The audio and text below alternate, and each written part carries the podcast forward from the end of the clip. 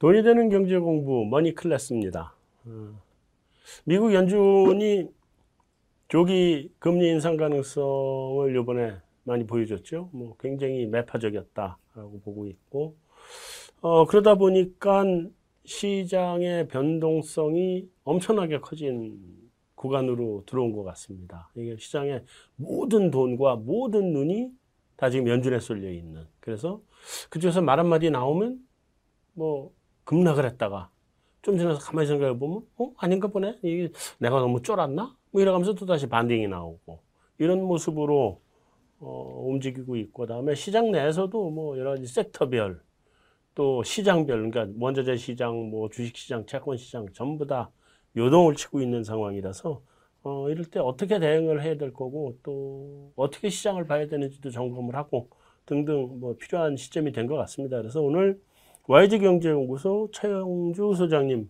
모시고 어, 최영주 소장님의 그 생각 한번 오늘 여기서 풀어보도록 하겠습니다. 네, 소장님. 예, 진짜, 안녕하십니까? 지, 진짜 오래간만입니다. 예, 그, 그래도 소장님, 그 한상원 소장님 모시고 방송하는 게 굉장히 오래된 것 같습니다. 그렇죠. 예.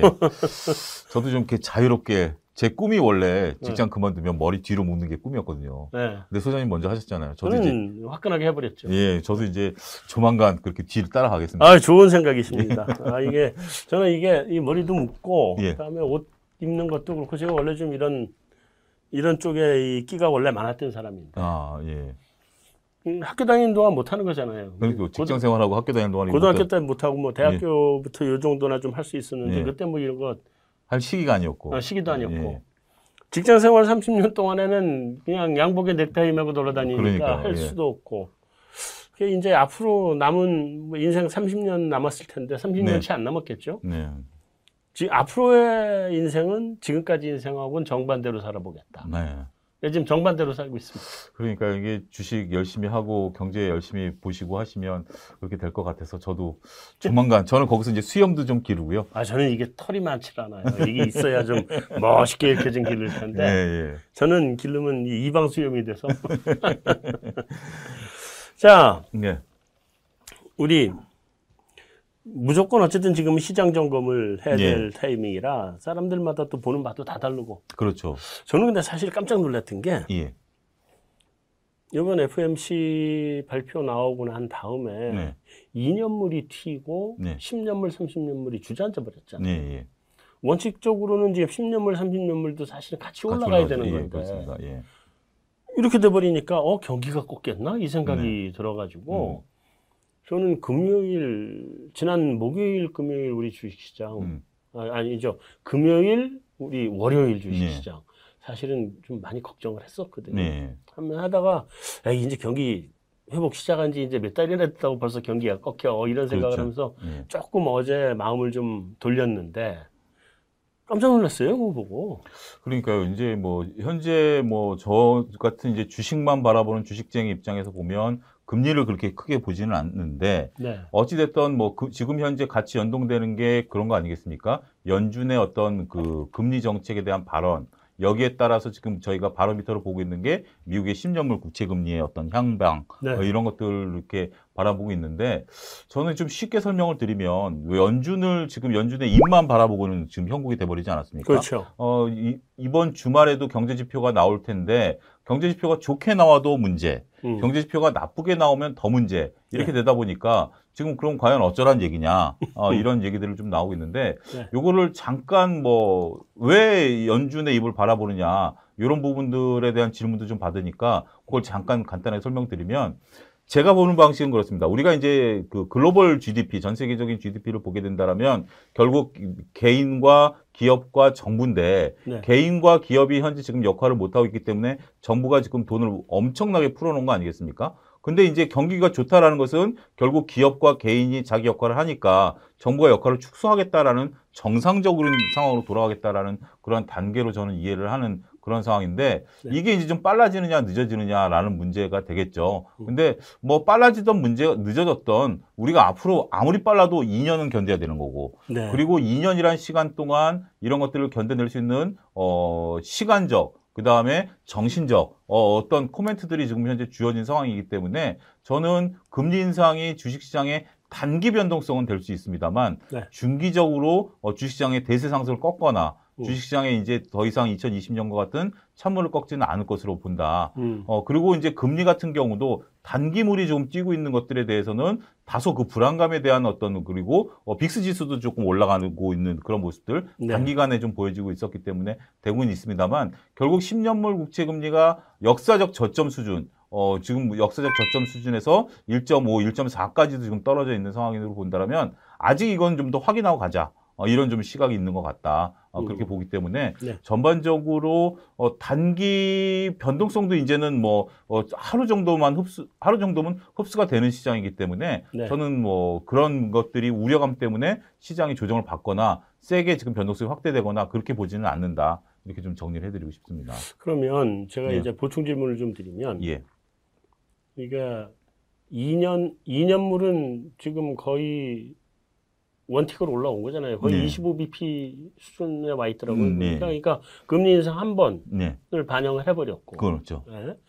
장기물 10년물이 1.5를 깨고 내려가서 그게 1.77까지 갔었나요? 그랬던 게 1.7, 예, 그 정도까지 갔었습니다. 그런 데 갔었죠. 예. 근데 그게 깨고 내려와서 지금 1.5 언더로 내려와 버린 상황이고 예, 예 1.4. 사실은. 어젯밤 어제 이제 뉴욕, 뉴욕 시장에서는 뭐 1.5 근처까지 다시 반등을 하긴 네. 했더라고요. 근데 거기까지 내려왔다고 하는 거는 시장이 아직 경기 회복에 대해서 확신을 못 하겠다. 네, 그런데 연준은 올린다고 하니 네, 단기물은 올라가고 경기 회복을 보여주는 장기물은 떨어지고 네, 그러면 어떻게 보면 시장에서 보는 바는 경기 회복의 속도에 확신이 없이 연준이 지금 너무 빨리 금리를 올리려고 하는 거 아니야? 이게 시장에 결국은 비유로 나타난 거 아닌가요?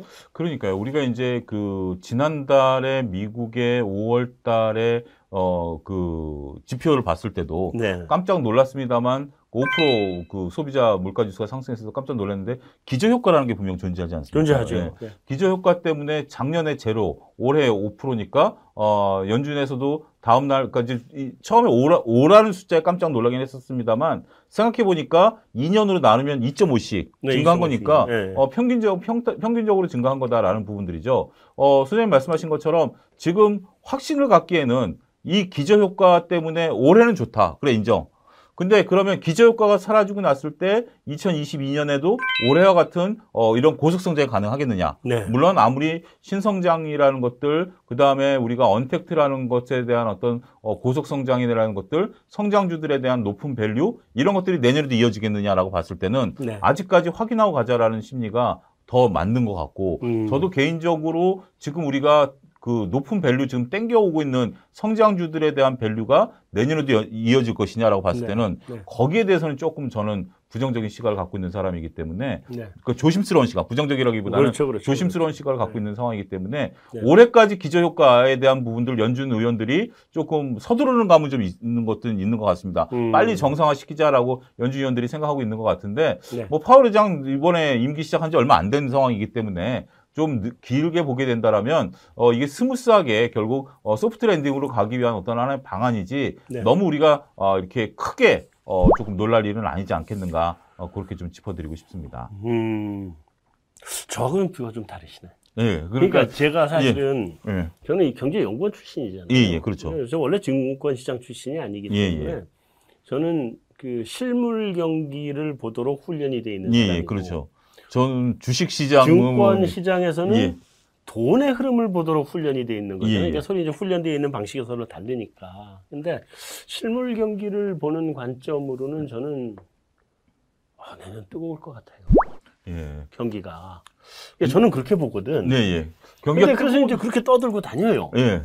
그러면 증시를 보시는 분들은 택도 없어 이러 다 반응이 지금 이런 상태란 말이에요. 그러니까 증시가 입장에서 보면 그러니까 저같이 이제 브로커 더군다나 네. 이제 어 매매 그러니까 이제 뭐 고객들 상대로 이제 네. 같이 고객들과 매매를 이제 해왔었던 입장을 보면 네. 저는 이제 지금 상황이 성장주들이 조금 우려스러운 부분들을 말씀을 좀 드리면 네. 2015년 16년도에 제약바이오와 비슷할 수도 있지 않겠는가. 네, 네. 그러니까 미리 어, 많은 부분들을 밸류를 땡겨오게 되면 무지하게 땡겨왔죠. 예, 무지하게 땡겨와서 지금 제약바이오가 몇 년째 지금 뭐 이렇게 맥을 못 추고 있는 것처럼 네. 지금 성장주 어 현재 지금 카카오 기준으로 200배의 PR을 우리가 부과하는 부분들이 네. 과연 어 뜨거운 그 그러니까 몇몇 섹터들 제가 볼 때 뭐 지금 뭐그 가치주들에 대해서는 영역에 대해서는 이제 뒤에 또 말씀드릴 수 있겠습니다만 네. 성장주들에 대해서 높은 밸류를 땡겨왔었던 부분들은 저는 내년이 좀 걱정된다. 네, 걱정됩니다. 예, 그렇게 네. 좀 보는. 그거는 좀 어, 나중에 예, 하시고 예, 예.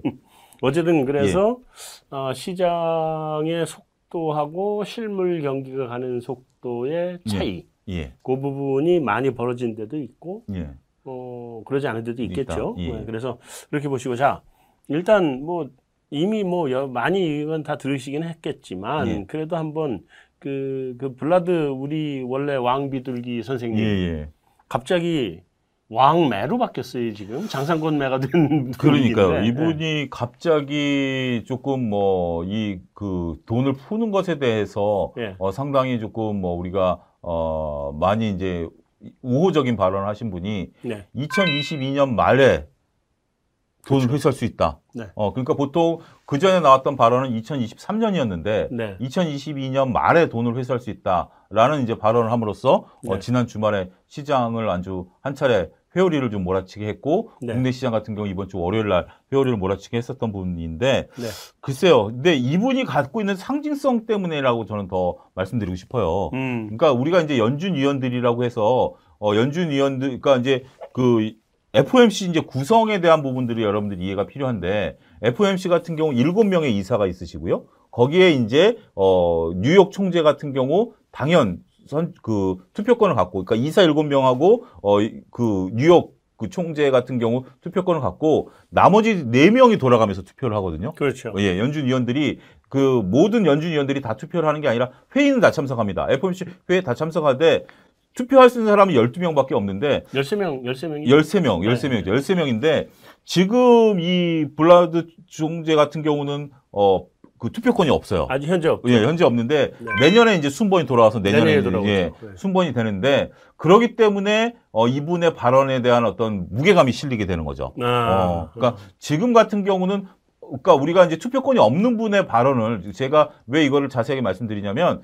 포털 사이트 치시면 투표권이 있는 분들에 대한 것들이 나와요. 그러니까 이제 우리가 연준위원들이 기자회견을 하거나 어디 가서 어, 하원에 연설을 한다 하더라도 투표권이 없는 분들은 그렇게 무게감이 좀안 실리는데 아, 이 내년에 내년에 이제. 실리는데 내년에 더군다나 금리 인상을 하겠다라고 지금 얘기를 하니까 물론 이제 또 나오는 지표에 따라서 생각이 달라질 수는 있긴 하겠습니다만 네, 네. 어, 이렇게 된다면 이제 이분마저도 이렇게 비둘기파적인 분이 왕래가 되실 정도로 분위기가 바뀌었다라는 것은 이분뿐만이 아니라 다른 분들도 생각을 바꿀 수 있다. 어, 그렇죠. 그런 것까지 감안하게 되고 우리가 또 그렇잖아요. 서로 이제 토론을 하다 보면 영향이 영향력을 주고받게 되기 때문에 네. 그러한 부분들을 감안하게 된다라면 그 생각보다 우리가 빨라질 수도 있겠다. 그, 음. 그런 부분들로 어, 인식을 좀 하고 있- 해야 되지 않을까. 지금 당장은 네. 그렇게 말씀드릴 수가 있겠죠. 음, 근데 사실은 우리가 네. 이 사람 비둘기야, 이 사람 매야, 이거 다 잘못 알고 있는 거잖아요. 알고 그렇죠. 보면 다 매죠. 예, 다 뭐 그분들 그리고 또 그분들 입장에서 보면 이제는 뭐 행정부에서 앨런 이제 장관이 그, 수- 그 FOMC 수장이 이제 행정부로 가서 입장이 달라지긴 했습니다만 이분들도 역사 이름을 남기시려는 분들 아니겠습니까? 그렇죠. 예. 어. 그 아무리 뭐 대통령의 역사 이름이 남듯이 연준 위원으로서 이름을 남기시려는 분들이기 때문에 음. 행보 하나하나 굉장히 신중하게 가능성이 있다. 그렇게 저는 말씀드리고 싶습니다. 예, 제가 옛날에 그, 예. 그 인포맥스 주간 전망대 네. 제가 진행할 때 예, 예. 그때 그 박종현 연구원 아시잖아요. 예, 예. 박정현. 박종현 우리나라의 금리 보는 사람들 중에 아마 예. 다섯 손가락 안에 들어가는 사람이죠. 예, 네. 예. 그리고 한국은행 저격수. 네. 네. 박종현 박사가 그때 했던 말 중에 하나가 기억이 나요. 네. 연준 이유는 매도 없고 비둘기도 없다. 음, 매둘기다. 매둘기. 네. 어, 적절한 표현인 것 네. 같습니다. 예. 언제든지 비둘기를 했다 언제든지 네. 매로 바뀔 수 있는 네. 사람들이기 때문에 누가 비둘기라 그랬다 그래서 그 사람 믿지 말고 음, 누가 매라 해서 그 사람이 매 영원히 매일 거라고 믿지 마라 이 음. 말을 하더라고요. 그래서 이번에 제임스 블라드를 보면서 네. 사실은 전 매둘기가 생각이 나더라고요. 그러니까 결국 경제라는 게 어떤 고정된 시각으로 바라보는 게 가장 위험할 수도 있다. 네. 그거를 애둘러서 이제 표현하신 게 아니겠는가. 네, 그래서 어쨌든 어, 시장은 지금 좀 깜짝 놀란 반응을 하긴 했는데 예. 또그 월요일 날 미국 시장은 시장을 돌렸어요. 예, 돌렸고요. 국내 시장도 조금 다시 오늘 같은 돌리는 그런 돌리는 모양새죠. 예, 그래서 어 저는 뭐 시장이 이제 에, 이게 강세로 갈 거냐 약세로 갈 예. 거냐를 여쭤보는 것보다 예, 시장의 이런 변동성 예, 이게 말 한마디에 따라서 그냥 올랐다 내렸다 계속 이럴 거 아니에요 예, 당분간 예, 그렇습니다. 어느 정도까지 이어진다고 보세요? 어, 그런 변동성은 이제 점점 잦아들지 않겠는가. 네. 어, 저는 그렇게 보고 싶습니다. 그러니까 처음에 금리 인상 얘기가 나왔을 때, 그리고 국채 금리가 1.7 중반까지 뛰었을 때는 지수가 한 차례 진짜 세게 얻어 맞는 느낌이었었죠. 그렇죠. 무조건 그러니까 맞았죠. 예. 그러니까 우리가 이제 조금 뭐 속된 표현으로 뒤- 갑자기 걸어가다 뒤통수를 한 대 얻어 맞는 2020년에는 돈을 어떻게 하면 덮을 것인가에 대한 어떤 어, 그런 얘기다가 갑자기 2021년도니까 돈을 회수해? 그러니까 갑자기 뒤통수를 한 대 얻어맞는 느낌이었는데 네. 이제는 시장에 있어서 계속 때린다 때린다라는 표현으로 계속 저는 이렇게 좀 속된 표현을 쓰는데 이렇게 되면 이제 대비를 하지 않습니까? 우리가 네, 이제 네, 네. 어좀 지나면 한 대 얻어맞겠구나라는 대비를 하니까 이런 변동성은 좀 줄어들 수 있다. 그리고 시장은 점점 내성을 키워가고 있다. 네. 음. 저는 그렇게 보고 싶습니다. 그래서 시장은 지금 하방이 단단하게 지금 받쳐지고 있는 상황이고 네. 그리고 변동성이 생긴다 하더라도 오히려 변동성은 매수 기회다. 음, 어, 좀 음. 과감하게. 네. 물론 이제 업종과 종목에 따라서는 다를 수가 있겠습니다만 네. 대형주 위주로서는 변동성이 있을 때 매수 기회다. 그리고 음. 이게 정상화로 돌아가는 거지 비정상 더 다른 비정상으로 가는 게 아니기 때문에 네. 결국 연준이 갖고 있는 금리권하고 지불 준비권으로 가져가기 위한 유동 그 양적 완화라든지 뭐 이런 것들은 테이퍼링으로 회수하는 것들이기 때문에 정상화가 된다라면 지- 그 정상화 되기 위한 기초 체력이 현재 중요하기 때문에 네. 기초 체력이 단단한 한 주식시장은 쉽게 변동성이 더 커지기보다는 오히려 저는 줄어들 수 있다. 어, 그렇게 보고 있는 음. 관점입니다. 그럼 저, 정리를 좀 예. 해보면 사실 지난 3월부터 제니 옐런 재무장관이 그래도 전직 여는, 여는 총재, 총재 예. 출신이시라고 네. 여는 대신 지금 계속 멘트를 날, 대신 알려주신 거잖아요. 네. 이게 여는 총재가 말하면 그, 크다니까. 그, 그 렇죠. 무게감이 네. 확 달라지니까요. 예. 뭐 달, 클라니까 이제 예. 그 두 번에 걸쳐 사실은 알려주셨죠. 네. 한번 물, 물가가 불안하고 금리 인상을 좀 해야 될 것 같다고 얘기하고 4.7이 나와버렸고 음. 그 다음에 G7 회의 가시 재무장관 회의 가가지고 어 금리 한번 올라가야 될 것 같다는 말을 또 한 번 하시고 난 네. 다음에 5가 나와버렸고 네. 예. 그뭐 벌써 두 번째 합을 알려주셨고 그 다음에 이번에 FOMC 결과 받고 그 다음에 그 블라드 총재 또 한마디 또 해주셨고 네. 이 정도면 지금 잽을 지금 한 번, 두 번, 세 번, 네 번 맞은 거잖아요. 예, 예. 그러면 그렇죠. 이제는 거의 내성은 다 한 7, 80%는 생겼다. 네. 그리고 그렇다는 얘기는 이달 이제 며칠 안 남았는데 네. 이달 끝나고 나면 어차피 어, 올해 2분기 실적 시즌으로 다시 또 도래하죠. 시장은 자연스럽게 넘어가면서 예. 네. 금리 인상이냐 뭐, 뭐 테이퍼링이냐 얘기를 잊어먹고 기업들의 실적 발표하는 거를 보면서 환호하는 장으로 바뀌어갈 거다. 네. 또는 실망도 하겠지만 네. 하여튼 그런 장으로 바뀌어갈 거다. 지금 그렇게 보면 전반적으로 지금 현재 상황을 제대로 짚은 건가요? 어, 저도, 예, 거의, 그렇게 거의 동의하고 있습니다. 그러니까 이제 연준이 시장과 소, 뭐, 그 소장님이 더 잘 아시겠습니다만 연준이 시장하고 소통하는 게 이게 점점 과거 어떤 여느 총재들보다 모습이 달라지고 있는 거 아니겠습니까? 네. 버냉키 때부터 이제 기자회견을 시작했고, 어, 그걸 몇 회 하던 것들을 지금은 이제, 어, 파월 의장 같은 경우는 매회 하겠다라고 하면서 시장과 이제 계속해서 소통을 늘려가고 있는 상황이고, 그렇죠. 여기에 또 이제 앨런 장관의 또 지원 사격까지 받으면서 네. 시장과 계속 소통을 한다라는 것은 시장에 있어서 충분히 어, 시장 그 시간을 주고 어, 소통할 시, 그 대비할 시간을 주겠다라는 관점이기 때문에 네. 어, 그러한 관점에서 보면 이미 이 재료는 어, 녹아들었다. 음. 그러면 여기서 이제 좋아지고 있는 기업들의 실적들, 호실적에 따라서 증시는 더, 어, 조정, 뭐, 증시가 또 한 차례 세게 올라오다가 조정도 받은 상황이기 때문에 네네. 거의 모든 종목들이 이제 키맞추기 차원에서 올라갈 가능성이 다음 달부터는 있지 않겠는가. 네. 긍정적으로 보고 싶습니다. 네, 알겠습니다. 여기까지로 뭐 1부 마치고 어, 이제 2부에서는 어, 미국의 조기 금리 인상 가능성에 대해서 어, 본격적으로 한번 다뤄보도록 하겠습니다. 예, 돈이 되는 경제 공부 머니 클래스입니다. 자, 이제 우리 시장 상황에 대해서 점검을 한번 했고요. 그다음에 이제는 금리에 대한 전망을 한번 좀 해봐야 될 것 같습니다. 사실은 금리에 대해서 금리를 팔고 사고 할 수는 없는데 이거는 뭐 주식은 아니니까 팔고 사고는 할 수 없지만 금리를 정확하게 이해를 해야 주식 투자를 할 수 있는 거 아니에요. 음, 예. 그래서 어, 미국의 금리에 대한 전망 또 우리 금리는 거기에 따라서 뭐 어떻게 될지 우리 금리의 영향은 상대적으로 제한적이긴 한데 그래도 뭐 우리나라에서는 영향을 많이 미치니까 이두 가지 좀 한번 좀 봐야 될 것 같아요. 예. 그래서 자 기본적으로 연준이 지금 좀 지난번 FOMC에서 조금 비둘기로 살다가 그 발톱이 생긴 비둘기가 됐잖아요. 매둘기. 그렇죠. 예. 매둘기의 예. 상태인데 예. 지금 비둘기의 발톱이 엄청 커졌어 지금 네. 날카로워져 완전 예, 매는 아니라고 예, 예. 하더라도 그 이- 근본적인 이유가 뭐예요? 아무래도 경기겠죠. 어, 우리가 이제 경기가 지금 뭐 지표들이 좋게 나오니까 생각보다 지금 뭐 기저 효과를 감안한다 하더라도 네. 우리가 이제 그 지금 2000 이- 코로나 전국에서 전반적으로 봤을 때 모든 그 것들이 셧다운되고 났을 때 상당히 어려울 거다라고 봤는데 네. 전반적인 경기는 꿈틀꿈틀 계속 이제 환원이 됐다라는 거죠. 네. 어, 그만큼 기업들이 빠르게 적응을 하기 시작했다라는 것들이고 이익을 어마어마하게 내고 어, 일부 기업 같은 경우는 벌써 이익 규모단 같은 경우가 어, 코로나19 이전을 벌써 넘어서는 기업들도 나타나기 시작했다라는 겁니다. 네. 어, 이런 것들은 뭐 성장주나 가치주나 아, 다 그리고 어, 성장 섹터나 가치 섹터나 공이 다 이루어지고 있는 부분들이다라고 말씀드릴 수가 있겠는데 성장 섹터는 뭐 코로나19로 일상생활이 바뀌면서 우리가 뭐 이루어진 어, 소비의 특정 소비가 늘어났다라든지 특정 어떤 뭐 일하는 방식이 다, 달라졌다라든지 이런 부분이었겠습니다만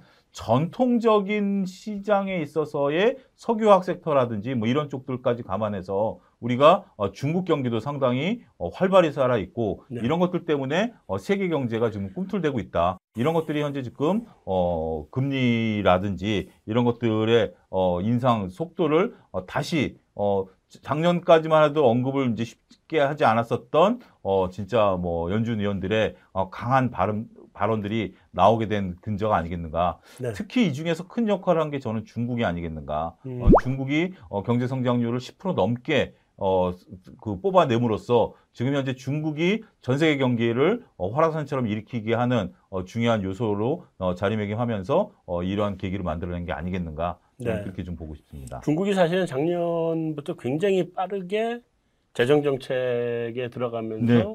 경기를 사실은 받쳐줬죠. 어, 어떻게 보면 다른 나라들이 고민하고 있을 때 네. 어, 중국이 가장 먼저 공격적으로 했었죠. 네. 그러니까 시진핑 주석이 어 이제 본인의 집권에 대한 것들을 안정화시킨 이후에 어 뭐 환율 정책이라든지 아니면 뭐 유동성에 대한 부분들이라든지 이런 것들을 정말 보이지 않게 가장 먼저 공격적으로 지금 실시하고 있는 나라이기 때문에 네. 아 18% 성장했다라는 것은 어마어마한 거 아니겠습니까? 그렇죠. 뭐 예. 사실은 자기 정치적인 목적도 있었겠지만 네. 결과적으로는 그게 작년 한 해나 올 초 정도까지 세계 경제를 받쳐주는 중요한 동인이었죠. 예, 예. 그러니까 그 점에서 굉장히 고맙게 생각을 해야 되는데 예. 반대로 이제는 네. 거기 때문에 네. 경기 과열을 걱정을 해야 되는 상황이 와서 네. 좀 불안하다 이런 생각이 드는데 어쨌든 이 음.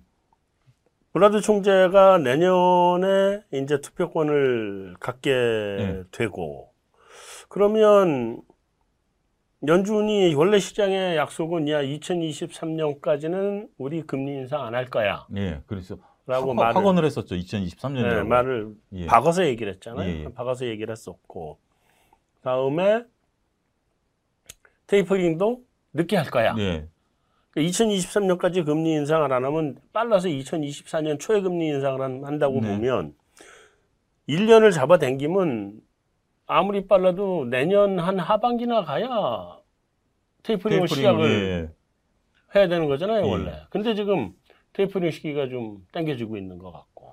tapering도 지금 증권가에서 리포트들 나오는 거, 애널리스트 분들 리포트 나오는 거 보면 네. 연준 회의가 이제 7월 달하고 9월 달에 있지 않습니까? 네. 어, 그러면 8월 달에 어, 파월 회장이 잭슨홀 미팅에서 네. 오히려 테이퍼링 언급을 하고 네. 어, 빠르면 내년부터 실시하는 것으로 어, 그렇게 음. 또 바라보는 시각도 있더라고요. 올해 말 시작이 tapering이라는 얘기도 있더라고요. 그러니까 tapering이라는 것들이 어, 자금을 회수하는 부분들에 대해서 어, 설왕설래가 좀 있긴 합니다만 네. 어쨌든 이번 뭐 7월 9월은 아니고 8월 달이 언급은 먼저 해야 되죠. 언급을 하고 어, 빠르면 올 말 늦어도 내년부터는 시작한다라는 게 시장에서 일부 economist들께서 보시는 view가 아니겠는가. 그러니까 기본적인 view는 그러니까 예. 이번 8월 잭슨홀 미팅에서 예. tapering에 대한 forward guidance를 주고 예. 그러니까 우린 언제 언제 할 하겠다. 거야. 예. 를 주고 그리고 그때 가서 시작을 하는 거예요. 시작을 하겠다. 근데 그 시점은 뭐 내년 초로 사실 많은 분들이 보긴 보던데 예, 예. 올해 말을 보는 분들이 좀 있었고 예. 그런데 이, 이 블라드 총재께서 22년 말 금리 인상을 금리 얘기하니까 인상이 돼. 예. 어 올해 말하냐 이렇게 다들 지금 돼서 네. 놀란 거잖아요, 그죠? 그러니까 그게 이게 테이퍼링이 먼저 시작되고 금리 인상이 이제 되는 거니까 네. 금, 이, 이 뒤에 있는 게 앞으로 당겨지니까 앞에 있는 것도 앞으로 더 당겨져야 되는 거죠. 그러니까요. 예, 네. 그러니까 지금 현재 어, 이 시기가 빨라지게 되게 된다라면 지금 현재 그러다 보니까 이제 박살난 게 가상화폐 먼저 박살났고 그렇죠. 가상화폐는 뭐 예, 네. 뭐 어쨌든 가상화폐에 대해서 어, 유동성에 기대했던 그리고 네. 원자재도 이제 조금 흔들리기 시작했고 다 흔들렸죠. 예, 그렇게 되면서 그 유동성에 기댔던 부분들 그러니까 어 이쪽에 어떤 뭐 주식이라든지 일부 원자재처럼 실물 경기의 회복에 기대해서 움직였었던 자산들은 그나마 어 이게 그냥 충격으로 다가왔습니다만 네. 그렇지 않고 실물 경제에 기대지 않고 시- 실, 완전히 유동성에 기대했던 대표적인 자산이 가상화폐가 되겠죠. 이런 것들은 정말 소위 어 뭐 곡소리가 난다 뭐 이런 표현이 맞을 정도로 네. 지금 현재 심각한 상황이 연출이 되고 있는 거죠. 네. 네. 저희 우리 뭐 가상화폐 얘기는 뭐 사실은 궁금한 게 있긴 한데 여기서 할 얘기는 예, 아닌 것 예. 같아서 넘어가고 예. 그자 그럼 제일 본질적으로는 지금 경기에 대한 판단이 어떤 거냐 예. 또 물가에 대한 판단이 어떤 거냐에 따라서 미국의 금리 정책이 이제 결정이 될 텐데 예, 예. 그죠? 음, 이 물가가 뭐 사실은 뭐 물가가 경기라고 보면 예. 이 물가가 지금 5% 나왔지만 예. 일시적일 거다라는 얘기도 있고 그렇죠. 그렇지 않아 이 물가는 오래 갈 거야라고 네. 얘기하는 것도 있고 근데 이번에 연준 그 회의 끝나고 발언을 보면 어 물가가 내년까지 고물가로 갈 수 있다는 것에 대해서 열어놓는 발언을 했더라고요. 가능성은 있다라고 얘기를 해놨더라고요. 그거까지 보면 이제 확실히 지난번 FOMC나 지난번에 그 제니 젤런의 장관의 발언에 비하면 물가에 대해서 조금 더 열어놓는 이게 이번 FOMC 같았거든요. 그게 어떻게 보셨어요? 그러니까 FOMC가 바라보는 게 바로 그 그런 부분 아니겠습니까? 고용과 인플레이션을 바라보는 네, 게 네, 이제 네. 연준의 확고한 거죠. 연준이 주시장을 바라보는 건 아니니까. 네. 어 근데 현재 이제 고용은 이제 뒤로 뒤로. 물가 부분들에 대해서는 현재 지금 인플레이션을 과연 이게 과도한 인플레이션을 자극할 정도로 물가가 높냐 낮냐 이제 이렇게 바라보는데 지금 이제 여러 가지 요소가 있죠. 어, 고용이 개선되고 있기 때문에 어, 시간당 임금이 올라가게 되면 인플레이션을 자극할 가능성이 있다. 물가가 올라간다. 아, 두 번째는 원자재 가격 상승이 어, 물가를 좀 견인하고 있다. 이렇게 보는 어, 시각들이 좀 있는데 어, 전반적으로 지금 뭐 코로나19 이전 상황으로 지금 빠르게 회복되고 있는 거 아니겠습니까? 미국도 어, 백신 접종자가 50%가 넘어선 상황이고 네. 우리나라도 20%가 금방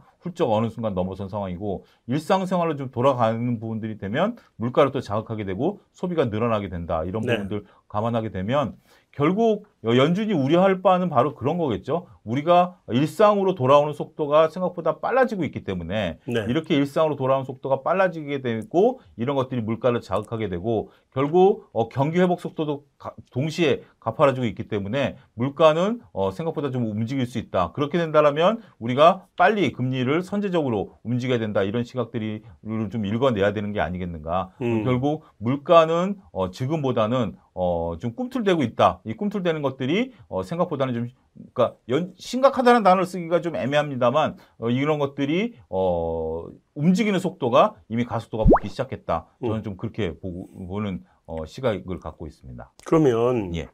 그 올해 물가는 그러니까 그뭐 이제 우리 시청자분들의 도 이- 이해를 좀 돕기 예. 네. 위해서 제가 조금 보충 설명을 드리면 주식시장은 어차피 돈인데 여기 네. 돈이 많아야 주가가 올라가는 거고 그렇죠. 돈이 없으면 주가가 빠지는 거고 네. 근데 원래 돈은 실물 경기에서 돌면서 돈이 만들어져서 이게 늘어나야 되는 건데 네. 그게 어떤 구조냐 화폐 유통 속도가 빨라지면서 그러면서 이제 돈이 총통화량이 늘어나는 거란 말이죠. 근데 경기 침체가 되면 사람들이 돈 안 쓰고 매매 거래 안 하니까 화폐 유통 속도가 떨어지면서 돈의 총량이 줄어들어 버리고 네. 그러니까 그 줄어드는 부분을 공급을 한 거죠. 중앙은행에서 돈을 밀어 넣어서 네. 강제로 이게 밀어 넣어 주니까 네. 그래서 이제 유동성 장세가 네. 가다가 이런 이제 이쪽 실물 경기가 다시 살아나면서 이쪽에 유통 속도가 올라와서 돈이 늘어나기 시작하면 그거를 보면서 하, 그 중앙은행이 밀어넣었던 돈을 좀 빼나가는. 네. 그래서 양쪽을 그 이쪽에 늘어나는 것만큼만 빼나가서 이게 같이 같이 이렇게 잘 가면 네. 주식시장도 계속 잘 가는 거고. 그렇죠. 이게 여기서 빼나가는 속도보다 이게 확 올라와 버리면 이건 인플레이션 생기면서 네. 이제 peak out 하는 거고. 네.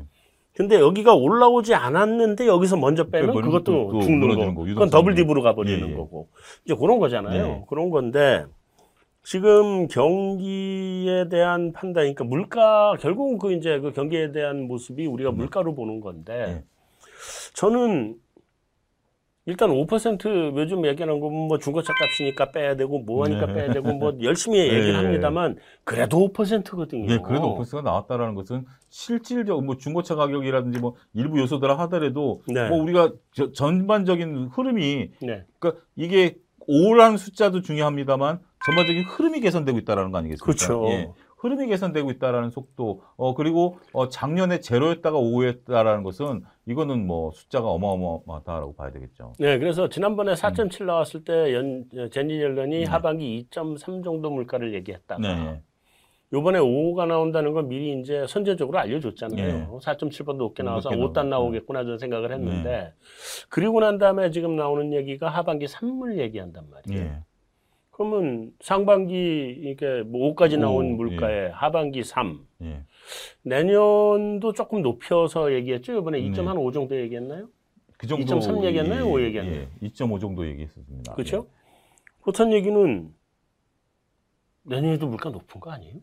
그러니까 내년까지 물가가 이게 기조적으로 지금 현재 개선되고 있다라는 거 아니겠습니까? 네. 어, 결국 어, 우리가 일상생활로 돌아가는 부분들 어, 그리고 중국 경기가 계속해서 되고 미국도 현재 지금 뭐뭐 6에서 8 얘기 나오는 거 아니겠습니까? 그렇죠. 네, 그 정도 어, 성장세가 미국이 6에서 8 정도 나온다라는 것은 역대급 보지 못했던 어, 경제 성장률 수치이기 때문에 네. 이런 것들은 당연히 물가를 끌어올릴 수 있는 요소고 현재 지금은 어, 이러한 것들이 신성장 쪽들에 대한 것들 어, 이런 것들이 되면서 어, 결국 계속해서 경기가 어, 순환되면서 어, 좋은 쪽으로 끌어당기면 음, 뭐 물가는 계속해서 자극받을 수밖에 없지 않겠는가. 네. 어, 이런 물가 자극이 어, 결국 인플레이션에 대한 수, 부분들, 어, 금리 회수, 그러니까 금리 상승에 대한 부분들 이런 것들이 이어지는 메커니즘이 아니겠는가. 어, 음. 그렇게 좀 말씀드릴 수가 있겠죠. 자, 그러면 네. 이제 결과적으로 보면 뭐 물론 우리가 점도표라고 하는 게 네. 뭐 forward guidance도 아니고 그렇죠. 건뭐 그냥 예상 치니까 네. 그렇다고 치면 연준이 확고하게 얘기했던 2023년까지 금리 인상 없어라고 얘기했던 네. 거를 우리가 조금 의심을 해야 되는 상황이 이제는 왔고 그렇게 되는 거죠. 네, 연준이 뭐 forward guidance를 바꾸면 되는 거니까 예, 바꾸면 예. 되는 거니까. 어, 좀 이제 네. 그런 부분을 생각을 해야 될 것 같고, 근데 그렇다면 미국이 조기 금리 인상을 시작을 한다라고 하는 거는 연준 위원들이 그만큼 경기가 좋다라고 판단을 하는 거잖아요. 그건 맞습니다. 네, 그렇게 판단하는 건데, 자 이게 조기 금리 인상을 시작한다. 또 그게 반대 말이 경기가 그만큼 좋다. 좋다라는 이건데. 예. 자산 시장은 어느 쪽에 더 영향을 받아요? 어떻게 봐야 돼요? 자산 시장 결국 궁극적으로는 네. 그이 오른쪽 그러니까 경기가 좋다라는 쪽에 네. 예, 영향을 받는 거 아니겠습니까? 우리가 주식 시장, 자산 시장이라는 것들이 자산 가격과 네. 어, 결국 어 일시적으로 이 자산 시장이 본질적인 자산 가격과 항상 일치하지는 않지만 그렇죠. 궁극적으로 가서는 일치한다는 약속이 있기 때문에 네. 우리가 그, 미- 그 믿음으로 투자하는 거 아니겠습니까? 음. 어, 결국 지금 이제 그런 대표적인 자산이 이제 주식 시장에 대한 것들이고요. 어, 네. 그런 부분들을 보면 자산 시장이 어, 살아나니까 그러니까 저는 뭐 그 이쪽에 금리 인상하는 부분들과 자산 시장에 대한 어떤 그런 부분들보다는 같이 제, 제가 경제학을 배울 때만 하더라도 금리와 자산 시장은 반대로 움직인다라고 배웠거든요. 그렇죠. 대학에서는. 음. 근데 지금은 요즘 대학에서도 같이 간다라고 이제 가르친다라고 하더라고요. 네. 이게 동시에 같이 간다라는 부분들이기 때문에 네. 어, 그런 부분들에 있어서 어, 자산 시장에 있어서의 타격은 어, 이- 이쪽이 올라간다 하더라도 자산 시장의 타격은 그렇게 크지 않을 것이다. 어, 그렇게 좀 말씀드릴 수가 있겠습니다. 근데 이제 예. 이거 뭐한 가지만 더 여쭤보면 이게 이 실물 시장 예, 이쪽에 돈이 늘어난 건 사실은 안 보이잖아요. 예, 보이지는 않죠. 네, 예. 근데 자산 시장에서 연준이 돈 빼가지고 나가는 건 눈에 보이거든. 예, 예. 어쨌든 여기서 일시적으로 타격을 받을 텐데 네. 다시 이쪽으로 수렴해 간다고 하더라도 예, 예. 어, 일시적 타격을 받을 텐데 어, 3천 깨질 수 있어요? 저는 그렇게 보지는 않습니다. 3천 아래를 보는 분들이 있더라고. 예, 삼천 저도 이렇게 주식 시장을 낙관적으로 개인적으로 보면 너는 뷰가 어떤 뷰냐 보면 낙관적인 것보다는 조금 약간은 저는 조심스럽게 보는 측면이다라고 말씀을 좀 드리는데 네. 근데 지금 시장에서는 어, 3천선을 깨려고 가는 유동성보다는 네. 3천선에 대한 어떤 지지를 하겠다라는 유동성이 더 큰 것 같습니다. 아, 아, 그러니까 지금 물론 개인들의 그 고객 딱금이 65조 대를 탄탄하게 지켜주고 있기 때문에 네. 물론 개인들이 이걸 3,300, 3,400 뚫고 가는데 는 조금 역부족일 수 있고 그리고 오늘 그 오늘 비보여주는 예가 그러죠. 우리가 이제 3,300선 왔을 때도 외국인들이 확 밀어줬고 그렇죠. 코스닥 같은 경우도 1000포인트 다시 올 때도 외국인들이 확 밀어줬고 밀어줬죠. 예. 음. 그러니까 이제 언덕이 존재하는 거죠. 이 언덕에 물을 넘길 때 외국인들이 이렇게 밀어서 훅 훅 넘겨줬는데 네. 다시 외국인이나 기관들이 기관은 지금 현재 이- 체력이 없으니까 네. 외국인들이 들어와줘야 되는 건 나중 문제지만 이 뚝이 없어짐으로써 이 물이 다시 밀려가면서 천선이 깨지고 삼천선이 깨진다라고 저는 보기에는 워낙 지금 현재 주식시장의 그 거래 비중이라든 지금 현재 갤럽에서 조사한 거 보니까 그 10년 전만 하더라도 전체 경제활동 인구 중에 대략 한 5%에서 7% 정도가 주식을 했었다라면 네. 그 물론 1월 달 수치지만 전체 경제 활동 인구의 3분의 1이 주식을 합니다. 오, 저변이 확실히 넓어진 거예요. 확실히 넓어졌습니다. 이게 네. 이제 갤럽 조사니까 네. 어, 갤럽 조사니까 나름대로 이제 그렇게 되고 있고 어, 또 많은 이 저희 유튜브를 필두로 해서 많은 유튜버 또 활동하시는 분들이 주식시장에 대해서 또 공부를 또 어, 교육을 또 하고 하다 보니까 네. 주식을 하시려는 분들에 대한 욕구는 그리고 제가 만난 2030 세대들에 대한 어떤 그 열망 어 물론 이제 그 열망이 다 수익으로 연결되는 건 아니고 그 열망이 저는 조심스럽긴 합니다만 그 열망 자체가 주식시장으로 계속 유입되고 있다라는 것은 부정할 수 없는 사실이지 않겠는가 음, 그렇게 그러면 말씀드릴 수 있습니다. 3천인 3천, 그러니까 코스닥은 잘 모르겠고요. 네. 코스피를 코스피 기준으로, 기준으로 놓고 보면 예, 3천이 깨지기는 어렵다. 예, 조정이 나온다고 하더라도. 예. 음. 그리고 뭐 어떤 악재 돌발 악재가 더 큰 게 나와줘야 되는데 지금 시장에 나와 있다라는 것은 조금 어 일부 종목들이 너무 오른 거 아니냐 라는 view 말고는 미국이 금리 인상에 대한 지금 저희가 계속해서 얘기해 왔던 금리 인상에 대한 얘기 어 그 다음에 tapering에 대한 얘기 어 그 다음 뭐 이런 얘기들은 이미 다 시장에서 반영된 수치임에도 그렇죠. 불구하고 예, 예. 이렇게 되고 있고 특히 지금 신용에 대한 어떤 부담감이라든지 어 뭐 이런 것들도 있습니다만 그런 것들도 딛고 현재 지금 탄탄하게 3천선을 유지 몇 달째 하고 있다라는 것은 네. 저는 하방은 분명히 좀 유지가 될 것이다. 보고 싶습니다. 저도 사실은 3천이 깨진다고 보시는 분들도 있던데, 예. 저도 사실은 3천이 지지될 거라고 하는 뷰에 동참을 예. 했어요, 최근에. 예, 예. 왜냐면, 아, 이 정말 쓰라린 실패기를 말씀드리면, 예. 우리 관성적으로 예. 장, 지난 연초에 삼성전자가 가면서 네. 지수 3,260 몇인가 예. 올라갈 고, 고점 때. 처음 처음 네. 고점 찍을 때. 사실 삼성전자로서는 그건 버블 터진 거잖아요. 네, 그렇죠. 완전 슈팅 나온 건데. 예. 그래서 우리 관성적으로 아 이거는 조정이 나온다. 네. 다 그렇게 생각했잖아요. 예, 그렇죠. 네. 삼성전자가 10만 10만 전자 다들 얘기할 때 네. 보통 우리가 이제 이 정도 오면 보통 다들 이제 10만 전자, 전자 쉽게 얘기하니까 네. 이건 10만 전자 쉽지 않을 것이야. 상투야. 예, 다 예, 상투로 그런- 생각했잖아요. 예, 그래서. 그 이제 우리 옛날에 관성적으로는 그러면 그 직전에 올라가기 시작했던 지점까지는 다시 내려갔다 가도 가야 되는 거 아니냐. 예, 예. 원래 옛날 다 그랬잖아요. 그렇죠. 래서 예. 저도 관성적으로 그렇게 생각하고 네. 그거 다 팔았어요. 네. 난, 난 좀 그좀 더 비관적이었는데 2,700까지 갈 줄 알았어. 예. 대부분 2,800 정도로 그치, 생각을 800 했죠. 정도. 이거 2,700까지는 갈 것 같은데 네. 거기서 시작했으니까 거기까지는 갈 거야. 네. 더 비싸게 샀잖아요. 비싸게라도 사신 게 안 내려가서. 거죠. 예. 네. 안 내려가서 급하게 쫓아가서 샀는데 예. 더 비싸게 샀어요. 어, 비싸- 근데 그거 보고서는 네. view를 바꿨어요. 아, 네. 3천 안 깨기 안 깨, 안 깨지겠구나 예. 이제. 그러니까 지금은 모든 종목이 지금 어 코스 피 기준으로 3,250선이 어 삼성전자 8만 원인데 버티고 있는 거거든요. 네. 어 8만 원인데 버티고 있는 거고 지금 안 오른 주식이 없는 거죠. 가치주, 성장주, 어 뭐 개별 종목 다 올라오고 있는 상태이기 때문에 인데 그런 것들에 보면 기업들 실적들이 좋거든요. 네. 어, 그렇기 때문에 어, 하방은 저는 탄탄하다. 상방이 몇, 언제 어디까지 갈 것이냐? 그거는 제가 쉽게 말씀 못 드리고 아무도 모르죠. 네. 음. 일단은 어, 하방은 탄탄하다. 음. 이쪽으로 좀 말씀드리고 싶습니다. 자, 그럼 마지막으로 한 가지만 더 예. 여쭤보겠습니다. 이게 어차피 지금 어 이제 완전히 그 실적장으로 넘어가기 전까지는 그래도 시장의 변동성이라고 하는 건 있을 텐데 예.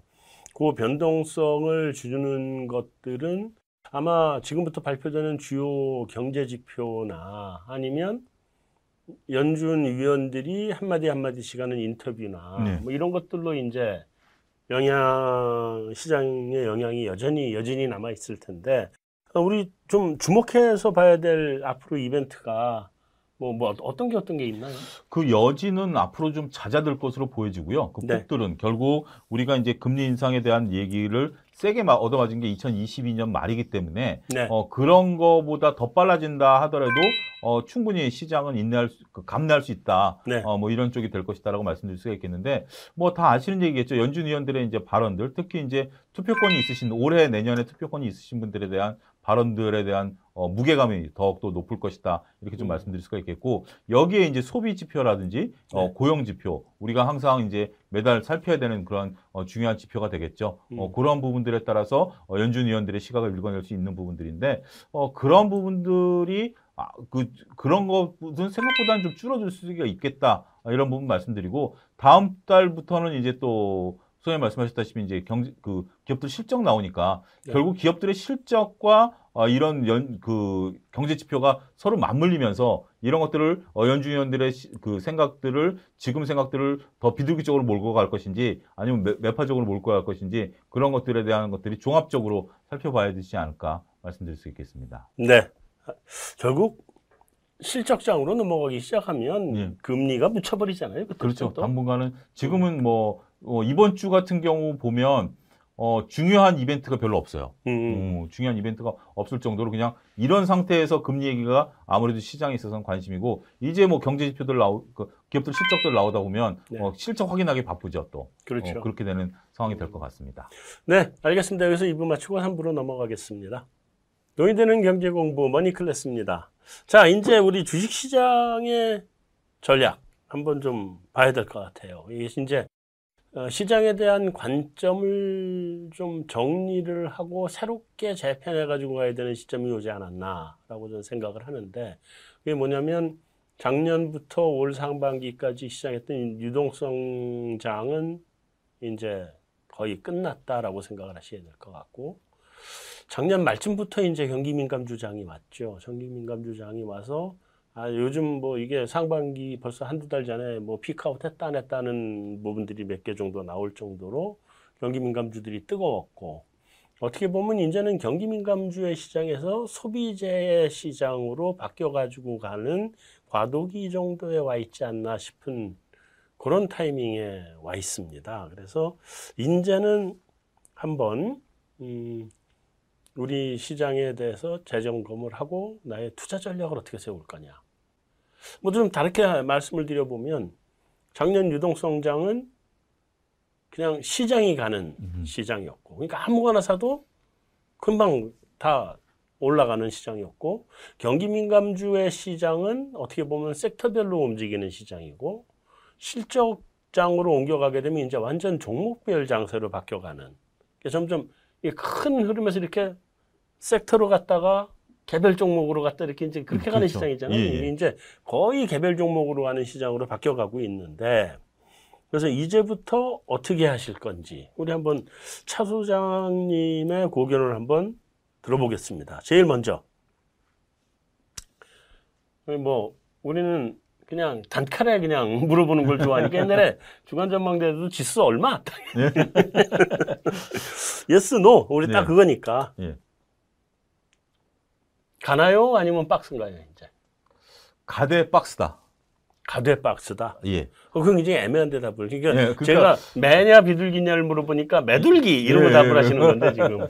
가되 당분간은 박스다. 음, 어, 근데 이 박스가 어, 간 보는 박스가 아니라 네, 이런 어떤 박스를 좀 보내줘야 네. 더 위로 간다. 이런 관점입니다. 음, 그러니까 지금 필요한 것은 기간 조정에 대한 어떤 거다. 그러니까 이제 일부 시장에 있어서 조금 우리가 생각지도 않았던 악재라면 악재, 고민거리라면 고민거리가 앞서 우리가 언급드렸던 어, 경기 회복에 대한 속도감이 가파르다라는 거, 금리 인상에 대한 부분들 이런 부분들이 얘기가 나왔던 건데 이게 시장에서 녹아내리는 것은 박스다. 라고 말씀드릴 수가 있겠고 이게 시장에서 녹아 완전히 충분히 흡수가 된 다음부터는 시장은 이거를 딛고 일어서서 위로 간다. 이게 제 결론입니다. 그러니까 그 가격 조정을 보지 않고 기간, 기간 조정을 보고 보시는 있다. 거네요. 예, 그렇습니다. 어, 가격 조정 그럼 3천 하방이 막혔다고 생각을 하시니까 예. 당연히 기간 조정 생각을 예, 합니다. 그렇습니다. 그렇기 때문에 기간 조정을 좀 보고 있는 상황이고 음. 기간 조정에서 일부 종목들은 어, 좀 탈락하는 종목들이 나오긴 하겠습니다만 네. 어, 저는 서- 그 탈락하는 업종이 오히려 성장주일 수도 있다. 네. 그러니까 우리가 2020년에 어, 성장주들에 대해서 높은 밸류를 했는데 그런 거 아니겠습니까? 어, 공부 열심히 했다라고 아들이 나한테 얘기를 했어요. 그러면 열심히 했다라고 열심히 한다 그래서 어, 맛있는 것도 사주고 용돈도 더 주고 했는데 네. 이제는 성적표 갖고 와야 될 거 아닙니까? 성적표는 보통 안 갖고 옵니다. 예, 성적표 내놔 이제 이럴 시기가 되- 도래한 거죠. 네. 예, 그래서 그렇기 때문에 분명 거기서 공부 잘하는 애- 몇몇 애들은 그걸 인정받을 수 있겠습니다만 어, 여전히 말만 번지르르하게 했던 종목들은 조금 조심스러울 수도 있다. 음, 어, 그러, 그러고 오히려 무게 중심은 조금 전통적인 가치주들 쪽에 무게 중심이 좀 쏠릴 수도 있다. 저는 음. 그렇게 종합적으로 수 그러니까 있겠습니다. 기- 결국은 이제부터는 성적표를 받아들여야 될 시간이 왔다. 예. 음. 확인해야 되는 이제 매를 들어야 되는지. 그거는 뭐 이, 2분기 말이라서 얘기하는 게 아니라 시장 전체가 네. 이제는 성적표 시장으로 바뀌었다. 예. 그러니까 이게 성적표를 받아야 될 시간이 온 게 그전에는 우리가 시간이 많았다라고 생각을 했죠. 공부할 시간을 충분히 줬다. 1년 동안을 공부할 시간을 줬기 한 때문에. 1년, 1년 넘게 줬죠. 1년 넘게 공부할 시간을 줬기 때문에 1년 넘게 공부할 시간을 줬기 때문에 이제 성적표를 확인할 시간이 됐다는 게 첫 번째 이유고요. 두 번째는 한쪽에서 이제 어, 그- 그 화장실을 예를 들면 나오라고 이제 손짓을 하기 시작한 거죠. 네. 그 전에는 밖에 줄을 섰는지 안 섰는지 몰랐는데 이제 화장실에서 문 두드리면 그냥 나와 나와 하니까 빨리 일을 보고 나와야 되는 이제 시간이 온 거죠. 네. 그러니까 금리 인상에 대한 것들에 대한 우려가 있기 때문에 성적표도 이제 받아볼 때가 됐다. 저는 그- 그렇게 표현드리고 싶어요. 조금 전에 하신 말씀 중에 제게 딱 그냥 걸린 게 예. 회, 회복 속도가 가파르다. 네. 그 가파른 회복 속도가 언제까지 지속이 된다고 보세요? 어, 기- 뭐, 아무래도 올 연말까지일 수도 있고, 네. 그거는 제가 뭐, 그렇게 깊게 고민해보지 않았던 부분들이지만, 생각을 이제 저는 하기 시작했다라는 겁니다. 음. 이게 기저 효과로 인해서 올해는 다 좋은 것들은 뭐, 오케이, 오케이, 충분히 인정할 수 있습니다만, 이게 과연 올해 연말까지 갈지, 네. 내년까지 갈지, 저는 이제 그 고민인 거죠. 그러니까 그래서 이제 제가 여쭤본 네. 건데 이게 언제까지 갈 거냐에 따라서 피크아웃이냐 아니냐를 따져봐야 되는 거고 예. 어, 그거에 따라서 어, 지금 채권 시장에 그, 그, 그 옆으로 누워버린 수익률 곡선 이거가 이게 이게 잘못된 건지 아니면 이게 잘못된 건지를 이제 봐야 되는 네. 상황이라서 굉장히 중요하거든요 사실은. 그, 그렇죠. 그게 어떻게 보면 그 주식을 하는 입장에서도 그게 가장 중요할 수도 있는데, 네. 그거에 대한 답은 아직까지 제가 찾지는 못했습니다. 아직은 뭐, 예. 어, 어느 정도 근데 우리가 그런 거에 대한 대비는 해야 된다. 이게 마냥 가는 건 없다. 그렇죠. 어떤 거든지 마냥 가는 건 없기 때문에 이제는 지금 지금은 이제 어, 모든 호실적에 대해서 우리가 환호하고 즐길 때지만 네. 이게 내년에도 올해와 같은 성적표가 나올 것이다. 그럼 분명 아닐 것이다. 음. 어, 그렇기 때문에 네. 근데 문제는 그게 이제 smooth하게 녹아 들어가느냐, 아니 급격히 꺾이느냐에 대한 고민은 제가 좀 더 해봐야 되지 않겠는가. 음, 어, 네. 솔직히 좀 말씀드리겠습니다. 자, 일단 뭐 내년에는 어떻게 될 값에 올해는 일단은 회복 속도가 굉장히 빠르다. 예.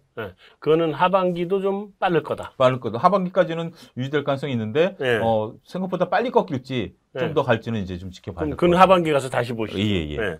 그렇게 하시고 자 그러면 예. 일단 경기 회복이 아주 가파르게 진행된다고 하면은 대형주 장세로 보시는 거네요.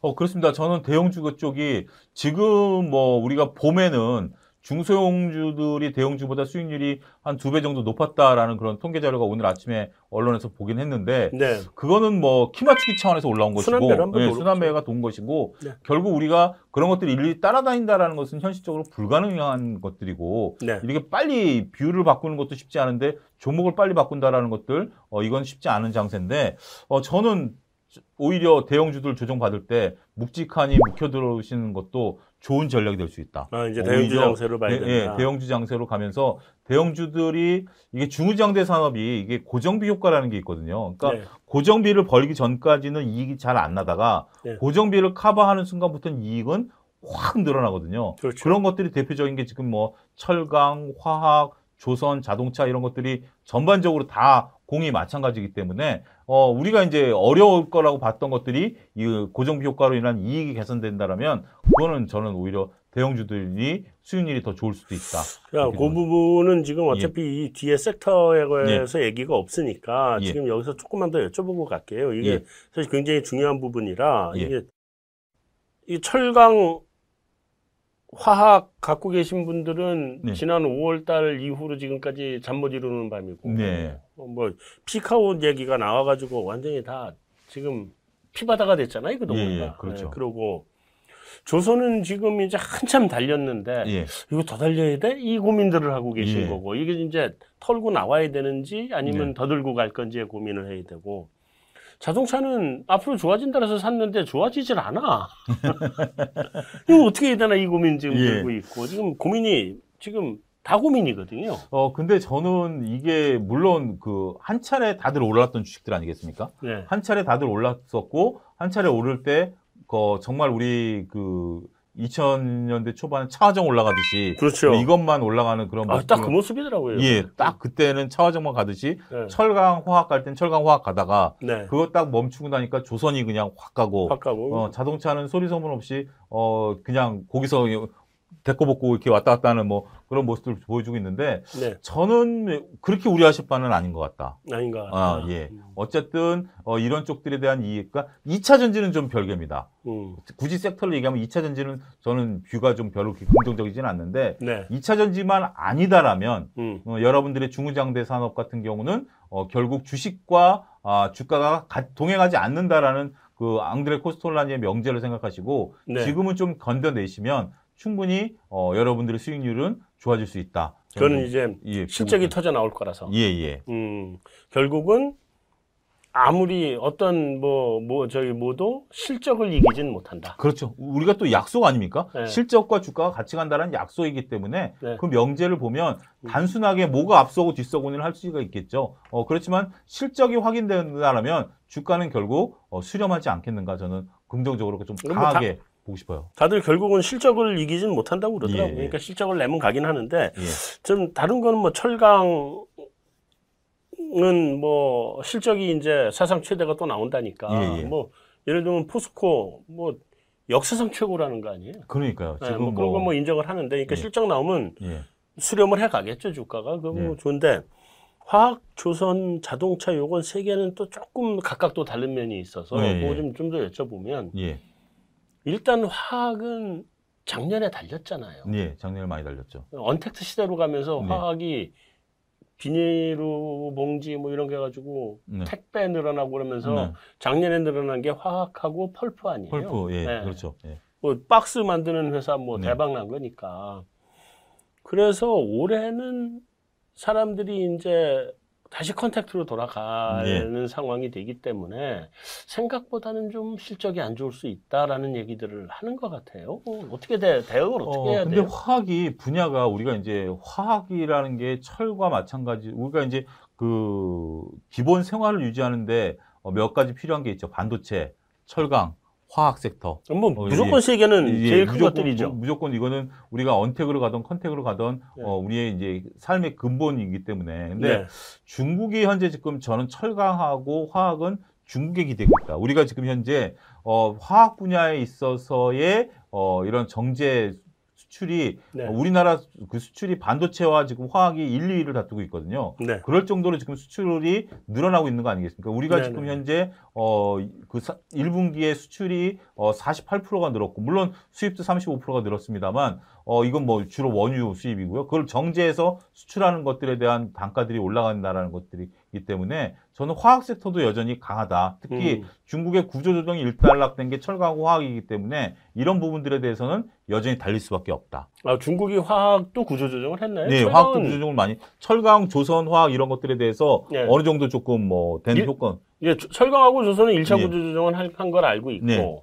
그다음에 철강은 지금 2차 구조 조정을 또 들어가려고 또 하는 들어가 것도 너무 알고 많아져가지고 네. 예, 예, 그런 부분들. 그건 알고 있는데 예. 화학도 충분한 구조 조정이 일어나 이루어진 건가요? 충분하다라고 표현하기는 어렵습니다만 이제 그 우리가 갖고 있는 그화그 고품질 화학 제품에 대한 경쟁력은 네. 어 그거는 뭐 우리가 그 이란산 원유를 고집하는 이유가 네. 이란산 원유가 그런 어떤 정제를 하기 그러니까 이런 뭐 에틸렌이라든지 이런 것들을 하기가 가장 적합화되어 있는 거거든요. 왜 이란이 제일 좋다면? 예, 이란 게 제일 좋고 미국 거는 우리가 수입을 안 한 이유가 정제할 게 없습니다. 그러니까 어, 예. 그래서 이제 단순하게 이제 개솔린 만드는 거 외에는 미국산 원유는 우리가 안 들어오는 건데 네. 어, 이런 부분들에 대한 것들은 어, 계속해서 좀 늘어나는 부분들이 있기 때문에 네. 음. 어, 저는 충분히 화학 섹터들도 가능하다. 그러니까 오히려 어, 본질적으로 화학만 갖고 있는 쪽들 이런 쪽들은 저는 긍정적으로 좀 보고 음, 싶습니다. 2차 2차 배터리는 빼고 빼고 2차 음, 분해 빼고요. 네, 조선에 대해서도 하나 좀 여쭤볼게요. 전 조선이 네. 사실은 어젠가요? 그 네. 한국조선 해양이 예. 또한 건 터뜨렸죠. 예. 그래가지고 뭐 PC 선도 뭐 몇 개 들어가 있고, 네. 다음에 VLCC도 들어가 있고, 대형 뭐 LPG 선도 들어가 있고 들어가 네. 있던데 저는 지난번에 컨 이제 컨퍼런스 콜을 할 때 뭐한 2년 반치는 찼다. 예, 예. 뭐 이런 얘기도 있고 그래서 아 그럼 이제부터는 어 백값 올려받겠네 이 생각을 했거든요. 예, 예. 뭐 옛날에 현대중공업에 뭐 무지하게 출장을 다니면서 살았으니까 저 네. 계열사니까 옛날에 예. 이게 뭐 안팎으로 다 알죠 사실은. 네. 그래서 이제 백값을 올려받겠다 생각을 했는데 요번에 터진 물건을 봤더니 그러면 이제부터는 이제 도코 찼으니까 이제부터는 인도 시기가 뭐 3년 후, 4년 후가 돼야 그렇죠. 되겠네 생각을 했는데 여전히 인도 시기가 2023년을 얘기하더라고요. 음. 그래서 어, 도코가 아직 안 찼나 이 생각을 네. 지금 하게 됐는데 이게 전년 동기 대비로 그 수주량이 많이 들어오는 건 맞지만 네.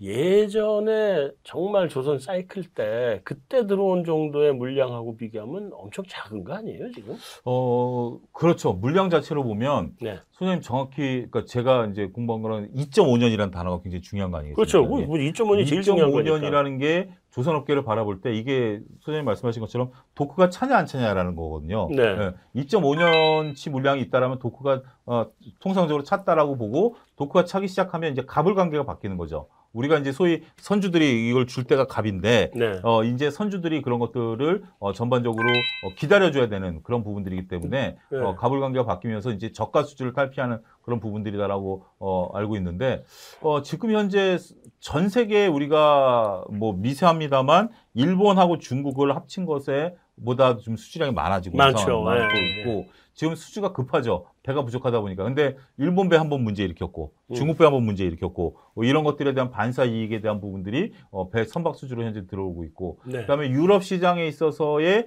2025년부터 친환경 선박만 이제 들어가야 되니까 네. 어, 거기에 대한 발주가 어, 대기하고 있고 이런 부분들을 보면 물론 전체적인 사이클 사이즈는 좀 작아졌다 하더라도 네. 이제 우리가 2016년 17년에 수주 절벽까지 겪었었던 조선업계인데 네. 그 수주 절벽을 이제 탈피, 탈피하고 18년부터 배가 들어오기 시작했고 작년에 연말에 몰렸던 배가 올 초부터 이제 배 선박 수주가 몰리기 시작했다라는 거죠. 네. 어, 그런 식으로 해서 지금 선박량이 부족하다라는 부분들을 보면 조선주 같은 경우는 어 이게 그리고 이제 그 헤비테일 방식으로 돈이 들어오지 않습니까? 이제 배를 인도할 때 50%가 들어오는 거니까 네. 이제 이게 바뀌어 버려 가지고 어 그런 건데 이게 이제 2018년부터 들어왔던 배에 대한 것들 그러면 아직까지 적자 계속 이제 이게 발표가 됩니다만 이제부터 흑자 규모로 유지가 된다라고 보면 저는 10만 원대 초에 그, 그 아직 일자를 바라보고 있는 어, 현대 한국조선해양 같은 경우 보면 아직은 좀싼 느낌 너무 싸다? 예, 싼 느낌이 좀 너무 강하다. 아니 사실은 예. 뭐 결국은 중요한 거는 조선은 이제 앞으로 발주가 얼마나 빠른 속도로 들어올 거냐. 예. 이제 그거에 따라서 결정을 할 텐데 제 기억에 어 우리 현대중공업 옛날에 현대중공업, 현대중공업이죠. 현대중공업 한 50몇만 원 갈 때 제 기억에 보면은 일감이 한 4년치 5년치 그렇죠. 쌓여 있었을 때거든요. 그때가 이제 처음으로 그 지상 건조 뭐 이런 얘기 거죠. 그 주성고에서 밖에 독도가 나가가지고. 이렇게 돌을 해서 가서 살살 끌어가지고 가는 예, 예. 그러던. 시절인데 예. 어 지금 그러면 우리가 일감이 이제 2002년 반치 찼다 그러고 근데 네. 그것도 또 23년 인도라고 하는 수준을 여전히 받는 네. 거 보면 아직 그 수- 발주량이 아직 우리가 기대하는 것만큼 많이 안 나오는 거 아니냐는 음. 걱정이 들더라고요. 네. 그러니까 앞으로 발주가 나오면 이제 차는 거죠. 서- 신조 성과가 올라가야죠 예. 이제부터는. 음, 근데 신조 성과 올라가는 속도도 그 정도까지는 아닌 것 같고. 그렇죠. 50만 원까지는 그때 당시에 이제 호황이 어떻게 보면 최고의 호황이었다. 그렇죠. 예, 최고의 그런. 건데 지금 정도 수준에서 이제 늘어날 거다라고 보고 13만 원대라고 보면 저는 충분히 가격 메리트는 가격 메리트 예, 있다. 예. 예. 아니 물론 저도 뭐 앞으로 이제 네. 친환경 선박으로 갈 수밖에 없고 네. 그렇게 간다 그러면 뭐 우리나라 기술이 압도적이니까 그렇죠. 뭐그 점에 대해서는 네. 저 동의를 합니다. 하는데 이제 선주들이 지난 2011년에 한번 호되게 뎄잖아요. 음, 그래서 요즘 그 발주를 적극적으로 낼까 하는 걱정이 좀 드는 거예요. 네. 예, 뭐 그런 부분이 있어서 네. 그건 그렇고 자동차는 뭐 결국 반도체 문제 해결되면 내, 올해, 올해가 사, 뭐 굉장히 좋다던데 예, 내년은 예. 더 좋다고 봐야 되는 거죠. 그러니까요. 지금 뭐 반도체가 없어 차를 뭐 오- 오히려 반도 그 자동차 업계에 계신 분 만나서 보니까 차를 살 때 고사양 옵션을 많이 붙이면 차가 안 나온답니다. 그렇죠. 어. 예. 반도체 모자르니까. 반도체가 모자니까 오히려 옵션을 덜 붙이면 음. 빨리 차를 받을 수 있답니다. 그러니까요. 예, 그런 정국이 있을 정도로. 근데 음. 자동차란 재화가 우리가 이제 선호도에 따라서 움직이는 거기 때문에 반도체가 없어도 충분히 기다려준다라는 지금 뭐 그런 거 아니겠습니까? 네. 어, 그런 것들 때문에 자동차는 지금 현재 고객들의 선호를 샀다라고 저는 이제 표현을 드리는데 음. 일단 뭐 제네시스라든지 뭐 아이오닉 그라든지 이런 것들을 보면 남자들 그런 게 있지 않습니까? 차가 마음에 드는 거지 음. 이게 무슨 가격이나 이런 거 안 따지지 그렇죠, 않습니까? 그렇죠. 예. 예. 어, 그렇게 되면 그 마음을 샀다라는 게 자동차 업계도 어, 우리가 긍정적으로 바라볼 수 있는 그런 요소가 아니겠는가 네. 이렇게 말씀드리고 싶습니다. 네. 자, 이제 좀 빨리빨리 몇 가지만 예. 더 여쭤볼게요. 원자재 가격이 좀 뭐 피크를 찍고 내려왔다 이런 예. 주장을 하는 분들도 있고 예. 또 이거 유동성 그, 그 장세에서 투기 자금 물 빼고 어, 그 물 빼는 과정이다. 이제부터는 이제 실수요 시장으로 재편되는 과정이다. 이렇게 보기도 하고. 원자재 가격이 좀 그래도 많이 하락했잖아요. 예, 조정을 받았죠. 고점 네. 대비해서. 이거 피크 찍고 그냥 꺾인다고 보는 봐야 되는 거예요? 아니면 실수요 시장으로 바뀌면서 다시 또 우상향으로 갈 수 있다 봐야 돼요? 어, 이렇게까지 실수 수양으로 오면 전 조정을 좀 받는다 이렇게 말씀드리고 싶- 보고 싶어요. 네. 그러니까 지금 원자재 가격이 올라가는 거는 물론 경기 회복 속도랑 어, 유동성에 기대서 두 가지가 맞물려서 올라간 건 사실이거든요. 네. 어, 근데 지금 유동성 부분들은 이제 빼야 되고 음. 실수요 실수요 부분들도 어, 조금 생각보다는 너무 이렇게 유- 그 가파르게 올라온 부분들이 분명 존재하기 때문에 네. 어, 우리가 가수요를 빼고 나면 원자재 가격은 조금 조정받을 수 있다. 그러면 원자재 가격과 기댄 주식들은 어떻게 봐야 되느냐? 그렇죠. 그게 문제라서 이제 거예요. 핵심인데 네. 저는 그런 부, 그 주식들은 오히려 조심해야 된다. 이게 우리가 어, 원자재 가격과 생산 품목은 시간차가 발생하지 않습니까? 네. 원자재를 들어와서 이걸 재고로 놔뒀다가 이걸 이제 상품으로 만드는데 우리가 지금 이게 어, IFRS 방식에 따르면 선입 선출을 쓰기 때문에 네, 그렇죠. 이게 올라갈 때는 긍정적인 요소지만 왜냐하면 낮은 원자재 가격, 높은 판매 가격. 근데 이게 선입 선출에서 이게 꺾이면 반대가 되는 거죠. 높은 원자재 가격, 낮은 판매 단가. 이렇게 돼 버리기 때문에 네. 이게 이렇게 되면 원자재 가격을 실시간 전이 그 시장 가격에 전이하는 기업 같은 경우는 조금 데미지가 있을 수도 있다. 그러니까 음. 데미지라기보다는 이게 그 기대감이 좀 꺾일 수 있다. 네. 저는 좀 그렇게 보고 싶습니다. 음, 네. 알겠습니다. 그 예. 다음에 이제 그러면 또 그 다음 질문이 요즘 이제 우리 시장도 그렇고 네. 다시 성장주다 그래가지고 성장주가 지금 가고 있잖아요. 네. 이거 맞아요? 아 저는 좀 조심스럽습니다. 네. 어, 성장주라는 게 앞서도 성적표를 받아봐야 된다라고 말씀 좀 드렸는데 너무 우리가 이제 물론 이제 일상이 많이 바뀌었죠. 네. 음, 일상이 많이 바뀌었고 저도 이제 강의 다닐 때 그뭐 지방 같은 경우 요즘 줌으로 하니까 네. 너무 편하더라고요. 어, 그러니까 이제 그걸 다시 오프라인으로 바꾸기가 쉽지 않을 것으로 보여지긴 합니다만 네. 그렇다고 해서 성장주들이 항상 우리가 보여지듯이 네. 기대만큼 과연 성장할 수 있겠는가? 음, 기대만큼 성장할 수 있겠는가라고 볼 때는 조금 조심스러울 수 있다. 좀 과열, 예. 과열 양상이 예, 좀 없지 않아 보인다. 좀 보인다. 네. 네. 성장주들에 대해서는 음. 좀 조심스러운 비율을 좀 갖고 있다. 정말 뜨거운 거는 요 다음 판에 다시 예. 하고요. 이제 자 그럼 마지막으로 예. 자 이제 저는 이제는 소비재 시장으로 예. 시장 자체가 넘어가고 있다라고 예. 지금 생각을 하는데 이제 소비재에 대해서 관심을 좀 둬야 돼요. 아니면 여전히 그 자산주 그러니까 중간재 쪽에다가 좀 관심을 둬야 돼요. 어, 둘 다 저는 뭐 가릴 것 없다라고 보여집니다. 네. 어, 소비재 쪽도 지금 현재 소비가 늘어날 것은 자명한 사실이고. 그렇죠. 네. 어, 선생님 백신 맞으셨어요? 네, 전 맞았습니다. 음, 저도 백신 맞았거든요. 전 얀센을 맞아서 어, 이제 야- 시간만 지나면 이제 나가면 됩니다. 아, 제- 저는 아직 그 아스트라제네카 한 번 더 남았습니다. 아, 예. 한번 예. 더 남았는데 네. 이게 맞고 나니까 생각이 달라지더라고요. 그렇죠. 예, 이게 음.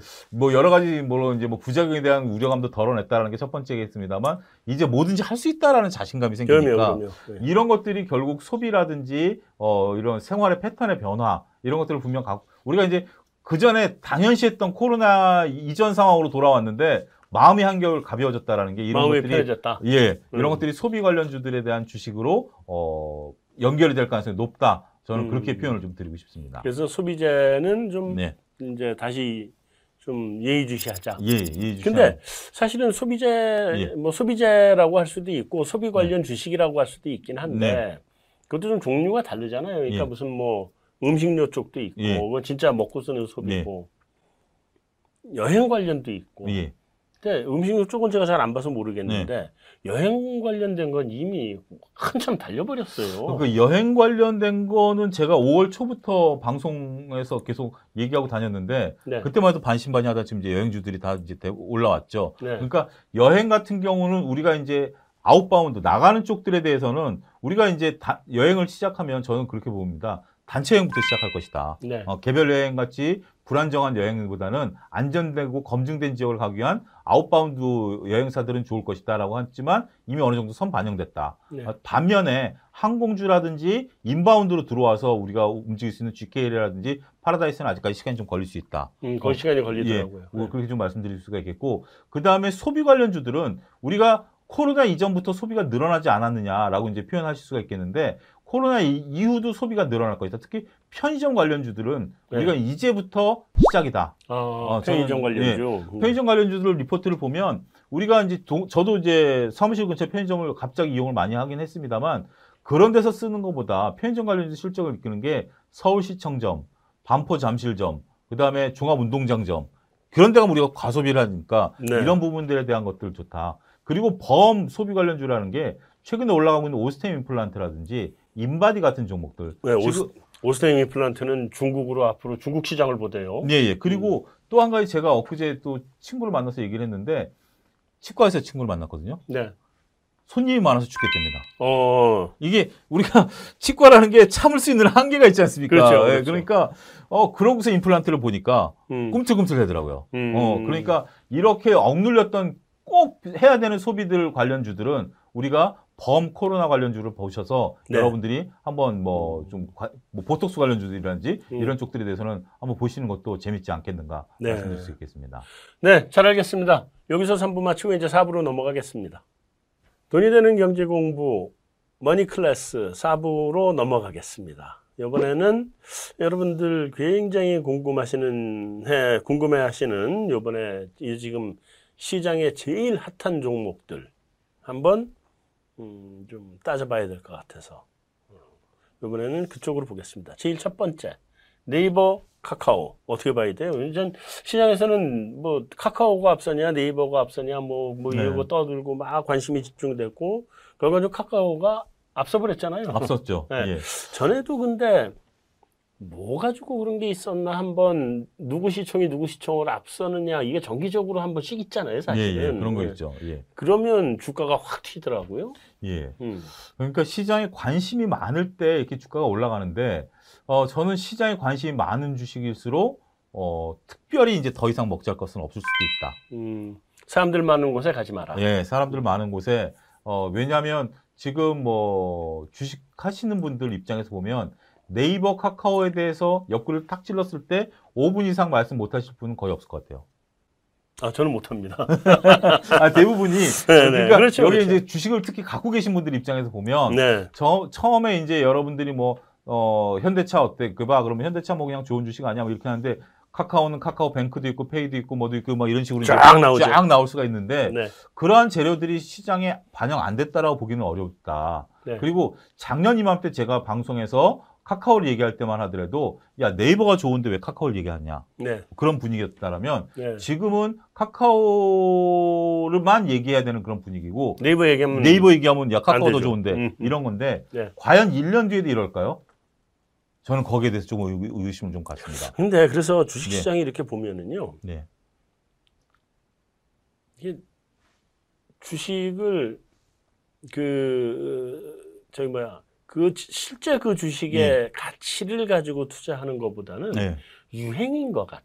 맞습니다. 유행도 있어야죠. 네, 우리, 우리 옛날에 다 그랬잖아요. 미인대라는 표현이 네. 결국 유행이고 그때 당시에 예뻐 보이는 우리가 10년 전에 미인과 지금의 미인이 다른 것처럼 그렇죠. 예, 그 미스코리아 수상하시는 분들 보면 미의 기준이 바뀌는 것처럼 그런 부분들이 있는데 물론 카카오 네이버가 나쁜 것은 아닙니다만 저는 그래도 둘 중에 하나를 사야 된다라고 강요하면 네이버를 사겠습니다. 현재로선. 예. 음. 왜냐하면 어 우리가 이제 네이버 같은 경우 지금 광고 수익이 대략 한 70% 되고 카카오는 광고 수익이 한 40% 정도 되는데 네. 어, 카카오 같은 경우 우리가 작년 이맘때 관심을 못 받았던 게 펼쳐놓은 건 많았는데 이익이 없었거든요. 그렇죠. 근데 그것들이 이제 이익단으로 돌아오기 시작했고 네이버가 이거를 보고 지금 펼치는 단계에 있거든요. 네. 그러니까 지금 단계에서 펼치는 네이버가 내년 정도면 수익을 또 회수할 수 있을 것이다. 음, 카카오는 물론 카카오 뱅크라든지 페이라든지 이번에 손보사까지 하면서 다양한 이슈들이 있겠습니다만 어, 굳이 저한테 상승폭이 더 열려 있는 게 어느 쪽이냐라고 본다라면 카카오보다는 네이버 쪽에 손을 좀 들어주고 싶은 게 사실입니다. 자 그러면 네. 그거는 이제 네이버냐 카카오냐 중에 선택을 강요했을 때의 예. 선택이고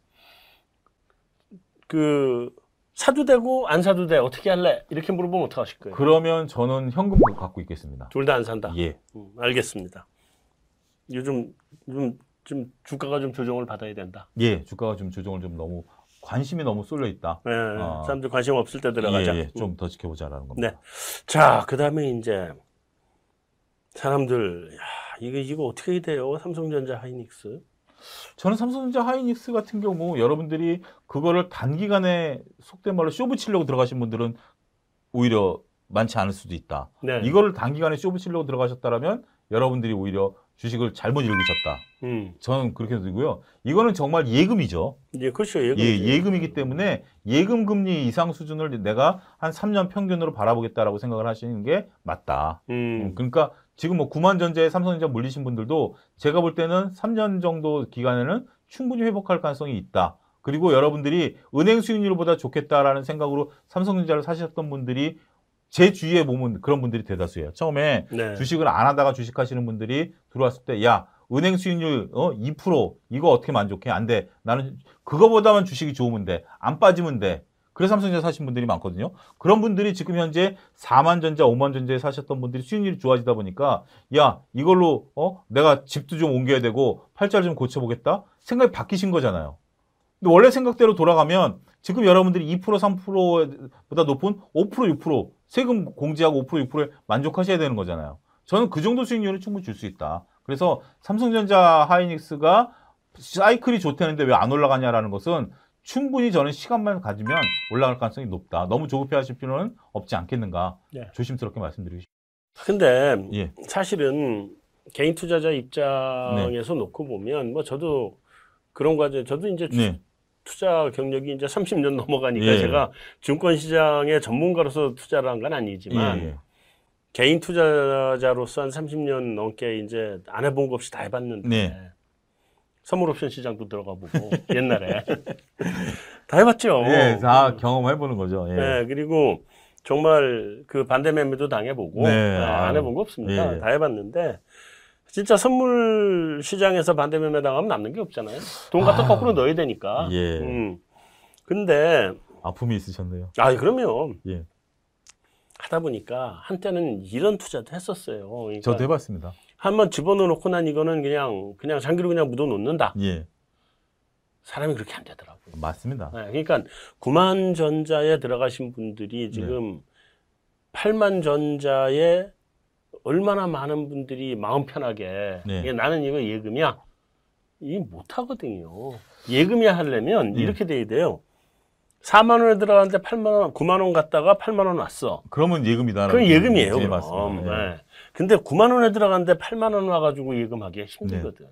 근데 그게 당연히 소장님이 정확히 심리를 찍으셨는데 네. 지금 4만 원 사신 분들도 원금을 9만 원이라 생각하시는 거는 그거는 조금 그건 안 좋다라고 이제 우리가 얘기할 수 있겠습니다만 그렇죠. 9만 원에 들어오시 근데 항상 시기를 맞출 수는 없는 거기 때문에 그, 네. 그나마 저는 한쪽에서 여러분들 다그치려고 말씀드리는 게 아니라 오히려 여러분들이 위로해 드리려고 말씀드리는 겁니다. 이게 위로입니다. 그러니까 9만 원 들어가신 거는 어쩔 수 없는 팩트죠. 네. 이미 9만 원에 들어가시는 상황에서 여러분들이 어떻게 보고 들어가셨건 어떤 생각을 들어가셨던 어, 들어간 게 팩트이기 때문에 지금 내가 한 15% 빠져 있는데 무슨 소리냐 이거 8만 원 깨지고 내려가는 거 아니냐 네. 불안불안한데 무슨 뭐 예금 금리 생각하고 팔자 좋은 소리 하고 있냐라고 하실 수 있겠습니다만 야 나는 길게 보고 들어갔기 때문에 9만 원에 들어가서 지금 15% 깨지는 게 걱정이 아니라 언젠간 내 돈은 회복될 것이고 이건 믿고 기다리면 될 주식이다라고 이렇게 마음을 좀 드셔야 되는 게 어, 좀 낫지 않겠는가라고 말씀드리는 건데, 만약에 이제 어떤 종목은 그렇죠. 9만원 들어갔는데 지금 8만원이 깨지고 5만원, 4만원까지 주식들도 분명 존재하죠. 음. 지금 시장에. 하지만 삼성전자, SK 하이닉스에 대해서는 그런 걱정을 안 하셔도 되기 때문에 하방이 닫혀 있으니까. 예, 가방에 갇혀 있을 가능성이 높기 때문에 네. 하- 삼성전자 같은 경우 지금 현재 2분기 우리가 1분기 때 9.9조 대 초반 나왔죠. 2분기 때 지금 현재 약 10조 얘기 나오고요. 3분기 때 13조 얘기 나옵니다. 그렇게 얘기 나오죠. 어, 3분기 때 13조 얘기 나오면 우리가 코로나19 이전에 12조 5천억이 최고였거든요. 네. 그거 뚫어주기 때문에 여러분들 기다리시면 충분히 저는 온다. 음. 어, 그렇게 좀 말씀드리고 싶어요. 알겠습니다. 예. 그러면 삼성전자 우리 갖고 계신 분들 너무 그렇게 초조해하지 마시고 음, 마음 좀 편하게 먹고 네. 어, 스- 스- 오히려 이럴 때는 그냥 HTS 끄고 네, 예, 주식, 그- 예. 주식시장 보지 마시고 예, 안 보시는 게 나을 평소에. 생업에 열심히 종사하셔서 어, 열심히 예, 하여튼 생업을 열심히 하셔라. 예, 예. 네, 알겠습니다. 자, 다음에 우리 엔터주 아 정말 펄펄 날라요. 네. 네. 제가 지난주 초에 엔터주를 좀 말씀을 모 방송에서 처음 꺼내기 시작했는데 그때 하이브가 막 뜨기 시작할 텐데 네. 이게 벌써 소장님과 저희, 저희가 세대가 다르다라는 게 온라인으로 그러니까 예를 들어 소장님이 뭐 예를 들어서 어떤 뭐 조용필이다 네. 이런 가수가 아, 나 조용필급 아니에요. 왜 이러세요? 나 BTS예요. 아미야, 아미. 솔직해지시죠 소장님 네, 조용필입니다. 아, 예를 들면 나훈아가 이제 어? 나훈아가 이제 콘서트를 한다 아, 나훈아는 좀 너무 멀리 갔다. 아, 아니, 그러니까. 예를 들면 요즘 뜨니까 네. 나훈아가 요즘 뜨니까 이제 나훈아를 이제 말씀을 드리는데 네. 온라인으로 이제 방 안에서 이제 보시는 거예요. 네, 5만 원 내시겠습니까? 입장료?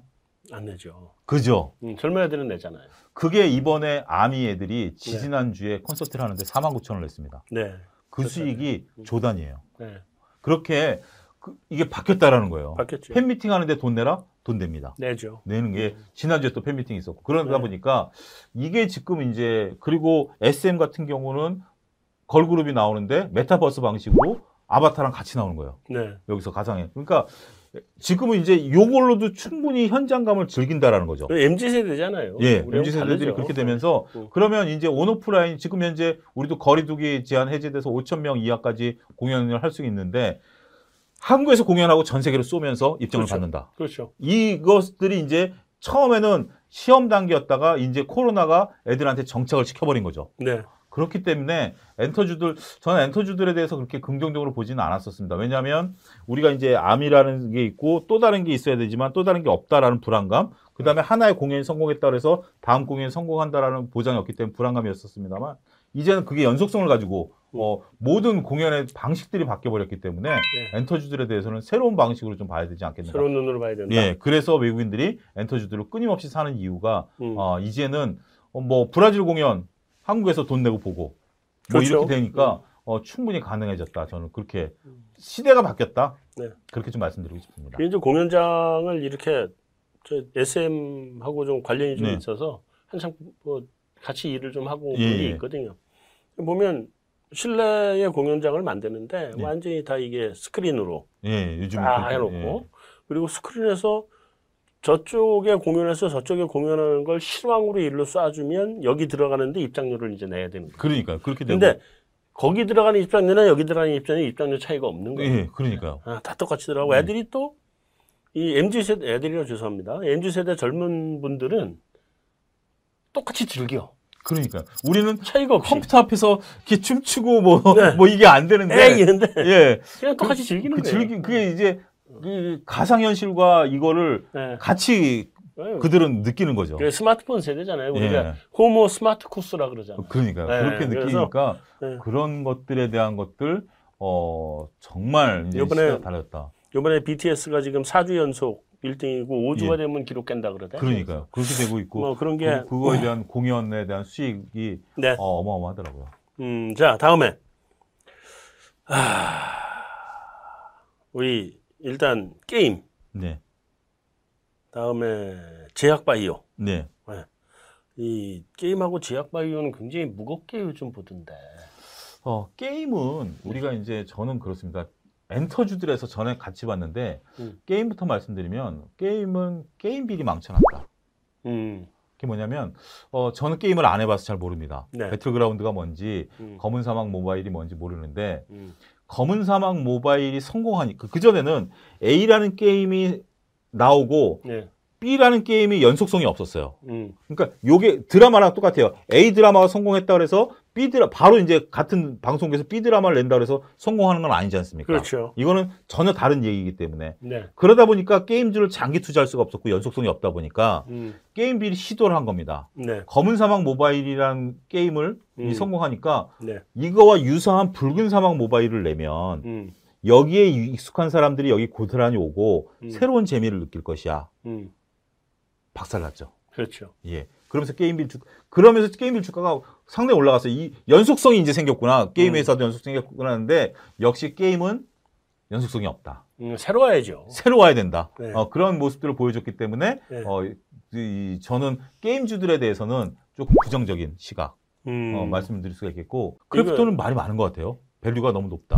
그러니까 근데 네. 뭐또 관심은 굉장히 높던데. 그러니까 우리 그 두 가지 관점에서 보셔야 돼요. 하나는 우리가 IPO를 하는 데 있어서 기준은 여러분들 절대 가치가 아닙니다. 우리나라는 상장할 때 상대 가치를 따지도록 규정이 그렇게 돼 있어요. 네. 그러니까 이제 이 크래프톤이라는 회사의 절대 가치가 얼마냐라고 했을 때 이걸 따지는 게 아니라 다른 게임 업종에 대한 value를 땡겨올 수가 있거든요. 네. 비슷하게 주거든요. 네. 이게 상장 그러니까 그 가치 가치 추, 가치 추정이 너무 안 되는 종목이잖아요. 그러니까요. 더군다나 가치 추정도 안 되는 거고 네. 이게 지금 현재 여러분들 2019년에 이런 대어들이 나왔다라는 얘기 들어보셨어요? 못 들어보셨잖아요. 그때는 주식시장이 안 좋으니까. 네. 주식시장이 좋을 때 이런 대어들이 나타나는 거예요. 왜냐하면 상대 가치를 높게 봤기 때문에. 근데 네. 지금 제가 볼 때는 이 상대 가치가 너무 좀 높다. 음, 이게 증권가의 전원입니다. 네. 근데 또 한 가지는 여러분들이 아직도 기대, 기대하고 있는 공모만 받으면 따상이 갈 것이야. 지난번에 막 깨졌잖아요. 깨졌습니다. 이제 그거 등수기도 깨졌습니다. 때문에 여러분들이 이거 value가 높다라는 얘기도 있고 받으면 따상이 간다라는 공식도 깨졌기 때문에 저는 공모 받으시는 거를 한번 신중히 고려해 보십사. 신중히 다시 한번 예. 제고해 주시자. 예. 음, 네. 그렇게 좀 말씀. 자, 이제 제약바이오로 넘어가죠. 예. 제약바이오 같은 경우는 저는 어, 우리나라가 가 갖고 있는 특징 중에 하나라고 저도 이제 공부하면서 배웠는데 네. 임상 일상 이상에서 들어가는 거는 우리나라가 유일하다. 네.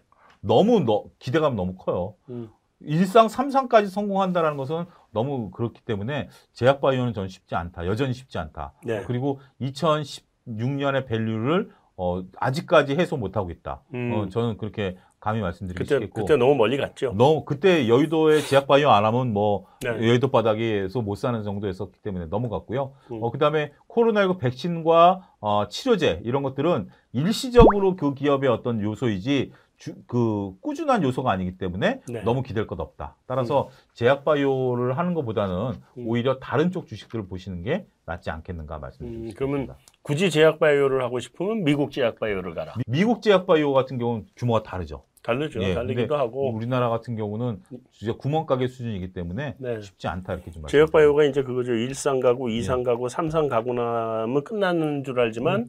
삼상 가고 난 다음에 또 마케팅에 성공을 마케팅 해야 해야 되고 후임상도 해야 되고 그렇죠. 여러 가지 좀 부분들이 되는 거기 때문에. 네. 여러분들 그런 거 생각해 보세요. 제가 이제 어, 돌발 질문을 드리는 게 우리가 바이오 시밀러 만들지 않습니까? 네. 바이오 시밀러라는 게 시밀러잖아요. 그게 제네릭처럼 복제가 아니라 시밀러기 때문에 비슷하잖아요. 네. 그러면 여러분들이 의사면 제약사 영업직원이 와서 선생님 요거 시밀러인데 80% 약값에 드리겠습니다라고 하면 여러분들이 처방 내리시겠습니까?